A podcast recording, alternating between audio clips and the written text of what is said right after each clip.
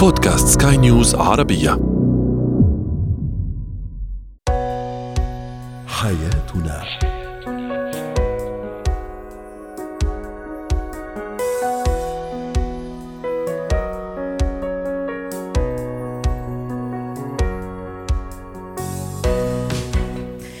مستمعينا الكرام أهلا بكم معنا إلى حياتنا. فضاؤكم اليومي الذي يعنى بشؤون الأسرة وباقي الشؤون الحياتية الأخرى والذي يمكنكم الاستماع إليه عبر منصة سكاي نيوز dot com slash podcast وباقي منصات سكاي نيوز عربية أخرى. شاركونا أو الأخرى شاركونا عبر رقم الواتساب 00971 56 ثلاثة.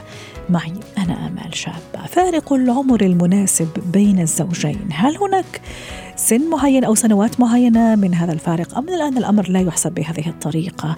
هل, هل له علاقة بنجاح العلاقة بين الزوجين ونجاح هذا الزواج؟ أيضا سنتحدث عن كيفية تهيئة الطفل أو الأهل عفوا لطفلهما لخبر الانفصال والطلاق. وأخيرا اتكات ارتياد قاعات السينما. هو وهي. فارق العمر بين الزوجين. هل هو عامل مناسب آه، أو عامل حاسم عفوا في تحديد مصير هذه العلاقة؟ وإذا كان الأمر كذلك ما هو فارق السن المناسب للحديث عن هذا الموضوع. رحبوا معي بدكتورة زينة صوفي اختصاصية نفسية الأسرية ضيفتنا من دمشق. أهلا وسهلا بدكتورة زينة. هذا سؤالنا تفاعلي ما هو فارق السن المناسب بين الشريكين وما علاقته بنجاح زواجهما؟ دعني أقرأ بعض تعليقات المستمعين. تعليق يقول كل واحد بحسب نضجه.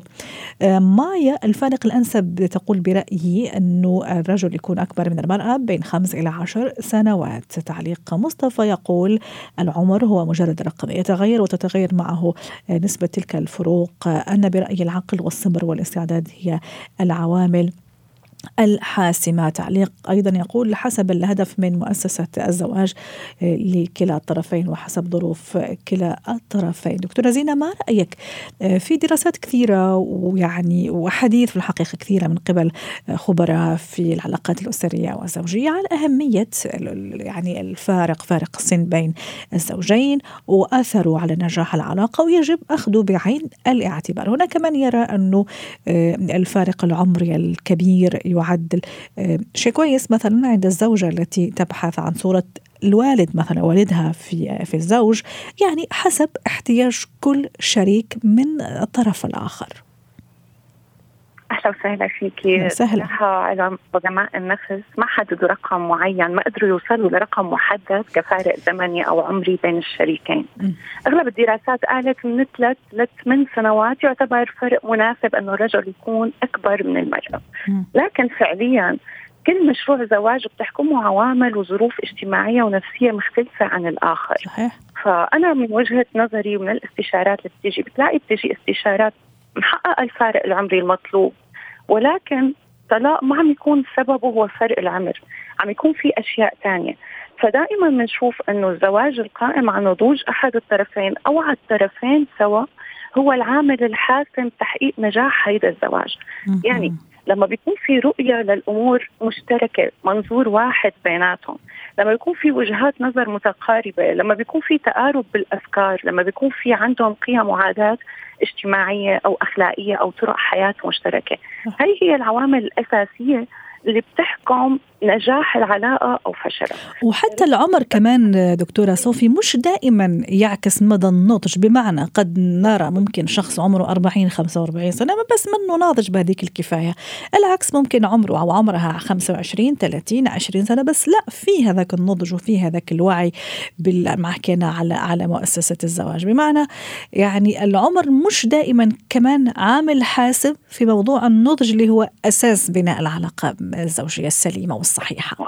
كثير ضروري حتى لما بياخذوا فرق عمر كبير لما بيطلعوا على القصص آه، تبع التفاهم والأفكار المشتركة والنضج فهي اللي بتحكم. يعني هي بتصير تغطي على موضوع فارق العمر.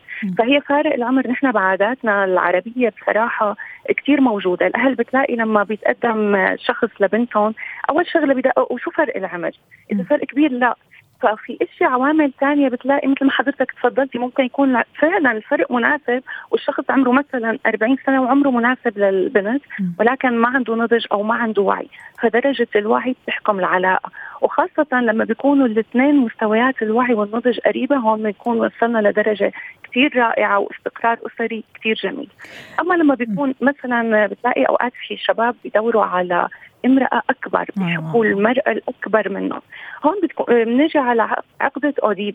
هي اللي بتحكم حبهم لهيدا النموذج من النساء لأن بيكونوا أثناء الطفولة مفتقدين حنان الأم أو الأم رافضتهم أو عندهم تعلق زايد حبوا يرجعوا يعوضوه بمرحلة الشباب. م. حتى هي العلاقة إذا بتلاحظي في علاقات بتنجح كثير لما بتكون المرأة عندها نضج فبتقدم الاحتواء والأمان والدعم والسند للزوج.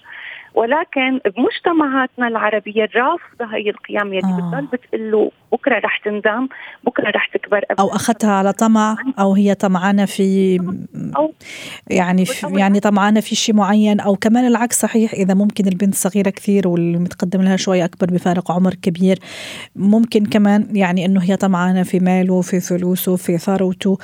ف يعني اللي بدي أقوله أحيانا فعلا تنجح هذا النوع من العلاقات لكن وصمة المجتمع قد تعيقها. هي اللي بالضبط بالضبط. أما بتلاقي برا لأن ما عندهم هي الأفكار فنجاح العلاقة بيكون معتمد على النضج والوعي بغض النظر عن كلام المجتمع أو الوصمه اللي بدهم يوصموه أو اللعب بالوعي. على فكرة هي الكلمات اللي بتنطرح على الرجل أو على الزوج والزوجة بتأثر على عقلهم الباطن وبالتالي بتأثر على سلوكياتهم ضمن الأسرة وبتلاقي وصلوا الفشل رغم إنها بداية بتكون ناجحة. جميل، مشان هيك دكتورة زينة حتى نختم مع حضرتك موضوع النضج. ونفسي كمان والتوازن النفسي دكتورة زينة كثير مهم سواء أنا أخذت فارق عمر جدا يعني كبير يعني نسبيا أكيد ما راح يكون مبالغ فيه آه، مش 50 و60 سنة فارق العمر ولا كمان مبالغ فيه من ناحية يعني فارق العمر الصغير. بس الفكرة أنه لما الواحد يكون متوازن أول شيء نفسيا زي ما تفضلتي ما في عقدة أوديب ولا في البحث عن أشياء أنا ما لقيتها ممكن في طفولتي. هذا كلها يعني عوامل حاسمة جدا صح ولا لا دكتورة؟ فهل العوامل كلها راح تأهل الشباب والفتيات لكون أسرة في ظروف نفسية جدا متوازنة وبالتالي نسب نجاح العلاقة تكون إلى حد ما كبيرة. صحيح بالضبط بالضبط. آه، نسبة السلامة النفسية أو الصحية اللي بيتمتع فيها الشريكين وحتى نسبة قدرتهم على رسم خطة حياة و... ومثل ما بنقول نحن تنازلات أو هي تسويات بتنعمل بين الطرفين. كنظرة آه، استباقية لحياتهم فترة الخطوبة أو فترة العلاقة اللي بتحكم قبل الزواج هي الأشياء مع توازن نفسي مع وجود الوعي والنضج هي اللي بتؤدي المشكلة إنه نحن لما بنكون غارقين بالحب غالبا بننعمى آه، مثل ما بنقول فما بنكون مركزين بهي الأشياء الأساسية نعم. اللي هي التسويات وطريقة التفكير والسلامة النفسية عند شريكنا فنحن فعليا من بداية العلاقة من مرحلة الخطوبة أو الحب ببين معنا شو مستقبل هي العلاقة. بس رائع. لازم يكون عندنا الوعي لننتبه على هي التفاصيل وما نتجاوزها ونقول رح نغير لأن ما رح نغير بس الزواج مفروض من الأساس نكون متفقين على الأساس. شكرا لك دكتورة زينة الصوفي اختصاصية النفسيه والأسرية ضيفتنا من دمشق؟ واتمنى لك أوقات سعيدة. زينة الحياة. الطلاق لا شك أنه ليس بالأمر الهين سواء بالنسبة للأبوين أو أكثر شيء كمان على الأطفال، الأبوين هم واعيين وفاهمين وماخذين القرار وعارفين ليش قرروا الانفصال، لكن الأطفال يعني يكونوا تايهين في هذا الدوامة ليش ماما وبابا مش مع بعض زي زمان؟ آه، ممكن أحيانا يشعر أحيانا بعقدة الذنب. قد يتهم نفسه ولو ضمنيا أنه هو السبب وما إلى ذلك. كيف أهيئ طفلي لهذا الخبر ولهذا القرار الحاسم والصادم؟ الحقيقة للأطفال في كثير من الأحيان. رحبوا معي بدكتورة منى لملوم الخبيرة التربوية ضيفتنا من القاهرة. أهلا وسهلا بدكتورة منى. كيف أبلغ وأبلغ طفلي آه، بقرار الانفصال عن أبوه أو عن والدته؟ كنا مع بعض عايشين تحت سقف واحد عائلة آه، يعني سعيدة أو تبدو كذلك لكن أحيانا الأطفال ما يعني ما بيعرفوا كل شيء وقرر الكابل الزوج والزوجة أنهم ينفصلوا. آه، أهلا بحضرتك. أهلا وسهلا دكتور. آه طبعا مهم جدا وإحنا بنبدأ آه نبلغ الطفل حاجة زي كده إن إحنا نكون إحنا الاثنين كأم وأب متفقين على الكلام اللي هيتقال للطفل. وإحنا الاثنين نبلغه. لأن بتبقى في مشكلة أحيانا إنه آه يعني الطرف اللي بيبلغ الطفل للقرار الانفصال بيكون طرف ممكن يكون زعلان. شايف إن هو سبب آه زعلان يبلغ الموضوع بطريقة فيها غضب. يخلي الطفل قد قد يشعر الطفل هو نفسه إن هو سبب المشكلة. لأنه أحيانا كتير المشاكل بتحدث بسبب إنه الأم مثلا مشغولة جدا مع الابن ومش قادرة إنها توجد وقت للأب. طب ما هو إحنا كان ممكن نقسم المهام مع بعض. فيعني إن إحنا نتفق إن إحنا هنبلغه سوا. أو ممكن الشخص اللي يبلغ يكون عنده دافع انتقامي مثلا. بده يشوه صورة الطرف الآخر اللي هو قد يكون الأب قد قد تكون الأم.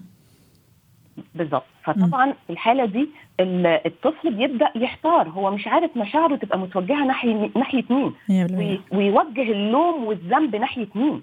فإحنا مش عايزينه ولا, ولا يوجه اللوم ناحية شخص ولا يوجه التعاطف ناحية شخص. دكتوره بلغوا قرار. دكتورة معلش خلينا كمان أتفق معك وأسألك على موضوع اللي هو العمر كمان. هل لما أبلغ طفل عمره ما بعرف أنا سنة سنتين هل هو واعي؟ عنده كل هالوعي حتى يفهم إنه بابا وماما ما صاروا مع بعض. لما يكون أكبر شوي لما لا يكون في سنوات خلص دخل المدرسة سنوات الطفولة يعني خلينا نقول قبل المراهقة. هل تختلف طريقة يعني كيف نبلغ؟ طبعا سن سنة سنتين مش هيبقى فاهم حاجة خالص فمش هنقدر إن إحنا نبلغه حاجة زي كده مش هنعرف نحكي له يعني. بس يبقى حاسس أكيد راح راح توصلوا المشاعر دكتور راح يفهم بابا هذا اللي كان موجود على طول مش موجود دائما. يعني قصدي توازنه النفسي راح يتأثر ولا لا؟ آه يعني إذا إذا هتبقى في حاجة زي كده ممكن إنها تتعمل فممكن تكون برضو من خلال الأم إنها بتقعد بتتكلم مع ابنها بكلمات بسيطة جدا. آه بابا هيبقى موجود في مكان تاني وهيبقى بيجي لنا وهيقابلنا ولما يجي بابا يقوم قايل نقول له بقى بابا جه ونبين ونبرز السعادة والفرحة بوجوده مع الغياب والحضور. هو الطفل بيبدأ إن هو يتعود وبيتأقلم. جميل. بالنسبة بقى لسن ما قبل المدرسة أه. هو لحد مثلا خمس سنين مهم إن الطفل يكون لأنه بيبقى عنده already في السن ده قلق الانفصال. فأنا already القلق ده موجود عنده. فلما يحصل الموضوع ده ممكن يعمل له تفاقم أكثر لقلق الانفصال. فلازم لما على فكرة موضوع رائع جدا. يعني رح نعمله فعلا قلق الانفصال في هذا في, في هذا العمر وفي هذه السن. دكتورة تفضلي. بالضبط. ده, ده, ده موضوع في منتهى الأهمية لأنه already هو هيبقى عنده. ده طبيعة السن. فإزاي بقى هيحصل انفصال في السن اللي فيه القلق ده؟ الموضوع بيتضاعف. فلازم إن أنا أعمل له تهيئة نفسية وأحسسه إن مفيش حاجة في وضعك أنت هيختلف. آه الأمان اللي أنت بتحس بيه هيفضل متوفر. آه الاحتياجات بتاعتك. آه أنت هتبقى في وقت مع بابا وفي وقت مع ماما وفي وقت معانا إحنا الاثنين مفيش مشكلة خالص بنخرج. بنتقابل في مكان والطفل موجود. يعني نحاول حتى إذا كان مثلا يميل أكثر مثلا لواحد منهم كيف راح؟ بالعاده بالعادة مثلا العمر راح يكون مع مع الأم معروف. بس مثلا إذا كان ميال ويميل أكثر للوالد كيف راح تكون الطريقة؟ كيف أبلغه؟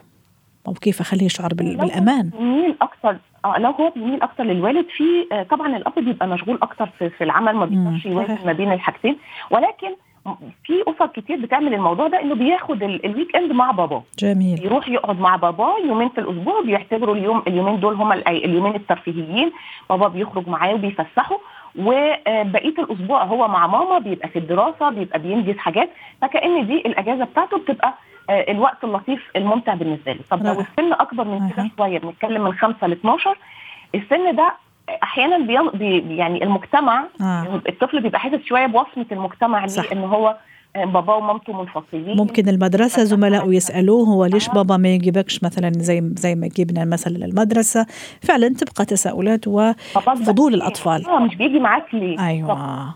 فالمدرسة بيكون عليها دور في حاجة زي كده علشان الطفل ما يحسش بالوصمة دي لأنها كمان بتأثر في ثقته بنفسه. صح. فإحنا مش عايزين ابننا اللي إحنا قعدنا نربيه ونغرس الثقة بالنفس وننمي مهارات ونعمل.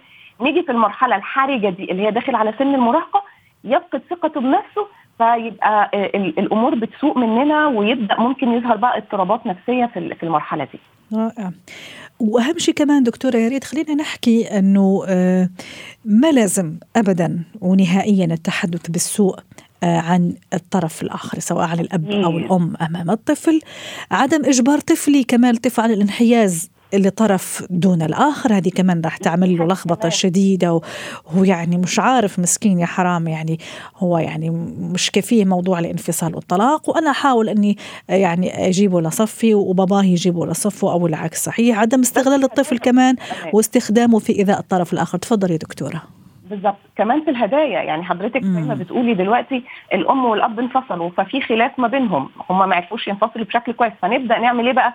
ندلع الطفل من هنا وندلع الطفل من هنا ونحاول إن إحنا نجذبه من الطرف أيوة. أو أهل الأب يحاولوا إن هم يبعتوا رسائل سلبية للأم من خلال الابن مم. إنه تعالى دي أنت مامتك مش كويسة ده أنت مامتك وحشة إحنا مش عارفة أنت عايش معاها إزاي ويبدأوا يشحنوا كمان أهل الزوجين صح. لما الطفل يروح يبدأوا يشحنوا ناحية الأم مثلا اللي هي رمز الحنان والاهتمام واللي هي بتدي كتير لابنها فتبدأ هي نفسها تبقى عايزة تبعده عن أهل باباه. فلا إحنا عايزين نحافظ على العلاقات الاسريه بس مش الأم والأب. لا أهل باباه تبقى علاقته بيهم كويسة وأهل مامته تبقى علاقته بيهم كويسة. فلما يروح هنا ما يسمعش كلام وحش عن الأب ولما يروح هنا ما يسمعش كلام وحش عن الأم ولا كل طرف يحاول يجذبه على حساب الآخر ولا نبدأ ندلعه بقى الدلع الفظيع اللي هو انت إيه مامتك قالت لك مش هتديك كذا لا تعالى أنا هدي لك. بس دكتورة مثلا إذا حدث الانفصال مثلا وأكيد كمان راح لازم أستعد لي ممكن فترة من الكوابيس فترة من التبول اللا ارادي فترة ممكن من التسرب المدرسي عدم تركيز صح ولا لا دكتورة؟ آه طبعا كل دي أعراض قد تظهر على الطفل نتيجة إنه فقد الإحساس بالأمان والاستقرار الأسري. فأنا لازم برضه هكون براجع وبتابع السلوكيات بتاعه ابني وكل سلوك يبدأ يظهر في الفترة دي وأحس إن هو مختلف أو جديد على ابني أبدأ أشوف. آه، لو حصل مثلا تبول لا إرادي طيب هنبدأ نحط الخطة ويمكن كنا اتكلمنا برضه في حلقة قبل كده. طيب قبل ما ينام هنعمل إيه؟ طيب ما يشربش مية قبلها بقد إيه كده؟ طب بدأ يبقى عنده قلق. القلق ده سلوك آه، أو اضطراب بيظهر كتير في المرحلة يعني في مرحلة الانفصال. نعم. فنبدأ نحاول إن إحنا نوفر له إحساس الأمان. طيب تعالى إحنا هنخرج. طيب تعالى إحنا آه بابا جاي يزورك طب تعالى بابا هيخرج يفسحك نعم. آه طيب يعني نبدأ كل سلوك أو اضطراب أو مشكلة تظهر نبدأ نحاول نتعامل معاها ولا نعم. يعني ننكر أهمية إنه إذا اضطراب قدرنا نتعامل معاه لوقت معين وما قدرناش نوصل معاه لنتيجه إننا نلجأ لمتخصص. صح. وكمان نقطة على فكرة كثير مهم ويعني الموضوع يجر بعضه زي ما بيقولوا. كثير مهم كمان دكتورة إني ما أخلي جدته أو جده سواء من الطرفين هو حلقة الوصل آه، بيناتنا. بالعكس أنا أبوه أو أنا أمه فلازم نتواصل بيناتنا تليفونيا في الواتساب يعني كثر وسائل التواصل.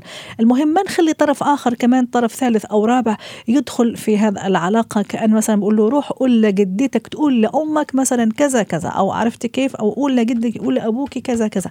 فقصدي موضوع هذا الوسطاء يعني ممنوع ومرفوض إنه نحن كنا عايشين يعني بمعروف وكمان افترقنا بمعروف وهذا لا يمنع انه نصير يعني آه هذا لا يعني انه نصير أعداء دكتورة منى. شكرا لك بنحطه على ضغط آه. نعم. بس الضغط كبير. تمام. شكرا لك دكتورة منى. أتمنى لك أوقات سعيدة.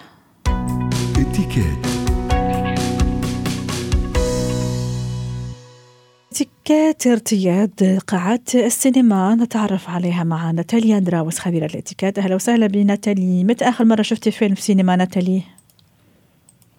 اوه صار لي زمان. كيفك امل هلا يلا خلص عم نشجعك بلكي اليوم ولا بكرة؟ بتروحي تشوفي فيلم في السينما؟ هو هو للصراحة كثير محمسه أرجع أروح إنه كنا كثير ننبسط بس وقتها كورونا وال lockdown قعدنا بالبيوت وبتصير العادة يعني بتخف عندك العادة. لازم نرجع نعيشها لهالعاده إنه نروح ارتياد صالات السينما. جميل. ولا نذكر مع بعض وسويا. بعد ما فتحوا. إيه؟ بعد ما فتحوا كل صالات السينما. بعد ما فتحوا كل صالات السينما عنا.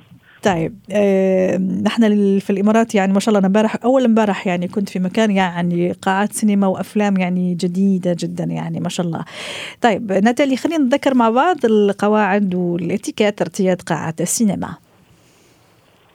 آه بالنسبة لارتياد السينما أكيد لازم ضروري أول نقطة أنه نحن نوصل آه قبل ما يبلش عرض الفيلم يعني نحن ما فينا نفوت على الصالة ويكون الفيلم عم بينعرض إنه بلش العرض تبعوله ونصير إنه كمان نوقف الناس بتعرفي انت لأنه بصالات السينما المقاعد يعني هي بتضطر انت توقفي لحتى تمرقي الشخص اللي بده يقعد حد منك لجوا. فإنه هون إنه بتكوني عملتي عجقه أو خفقة بالسينما مجرد إنه انت وصلتي مأخرة. فهذه أول نقطة لازم ننتبه لها. هلأ إذا إنه صار إنه شيء واضطرينا نوصل مأخرين هون ما نكتفي بالجلوس بمحل إنه ما نكون عم نعمل عجقة ما ما نكون مصرين نقعد بمحلنا بالتيكت اللي نحن قاطعينه فإنه نقعد بمحل لحتى ما نعمل فوضى بقلب السينما. آه نقطة ثانية وقت نكون بالسينما وهيدا أكثر شيء نقطة مزعجة اللي هي اللي بيتركوا الأشعة تبعيت الشاشه السلولار كثير عالية لأنه بتعرفي أنت بيطفوا الاضويه بقلب صاله السينما. فأقل ضوء بقلب صاله السينما بصير بيضرب على عينك بصير يعني غصبا عنك تطلعي باتجاه الضوء اللي عم جاي المصدر تبع الضوء. فكثير ضروري نحن نخفف البرايتنس تبعت شاشه التليفون عنا. آه كمان إنه ما كثير نفتحها يعني نحن إذا ما كان في شيء اضطراري ما نفتح التليفون. أكيد بده يكون على الصامت التليفون. وما نحكي آه يعني مثلا بتعرفي في؟ حديث جانبية. لوحدها سينما. في ناس بتروح مع جروبات بتكون مع أصدقاء أو مثلا آه، آه، فهون الفكرة إنه وقت نكون نحن مع مجموعة كثير ضروري إنه ما نروح إنه هي كأنه يابا إنه لحتى نعمل همروجة بقلب السينما ونعمل ضجة. التزام بالصمت وإذا بدنا نعمل تعليق بيكون التعليق على فترة كثير قصيره يعني كلمة كلمتين بتوشوش وبنوقف الحكي يعني ما بنفتح لها إنه عم نعمل محادثة بقلب السينما. والارتداء كمان آه. الملابس أو الثياب يعني المخصصة أكيد رح يعني تكون يعني ملائمة لهذا النوع من الأماكن اللي عادة هي أماكن عملية يعني الغرض منها مشاهدة فيلم ونطلع يعني مو شرط الأكسسوارز والزينة والمكياج واللي بس يعني المبالغ فيه ناتالي. حتى نختم. صحيح. يعني يعني بالنتيجة إنه لازم يكون واحد لابس بطريقة مرتاحة وأكيد دائما ننتبه نحن لكل الروائح اللي تصدر عنا خاصة هلأ أيام صيف. فإنه نكون نحن مستعملين المزيل للريحة ال deodorant أو شيء لحتى كمان ما يكون عم تطلع منها روائح بشعه شكرا لك ناتاليا دراوز خبيرة الاتيكيت ضيفتنا من بيروت.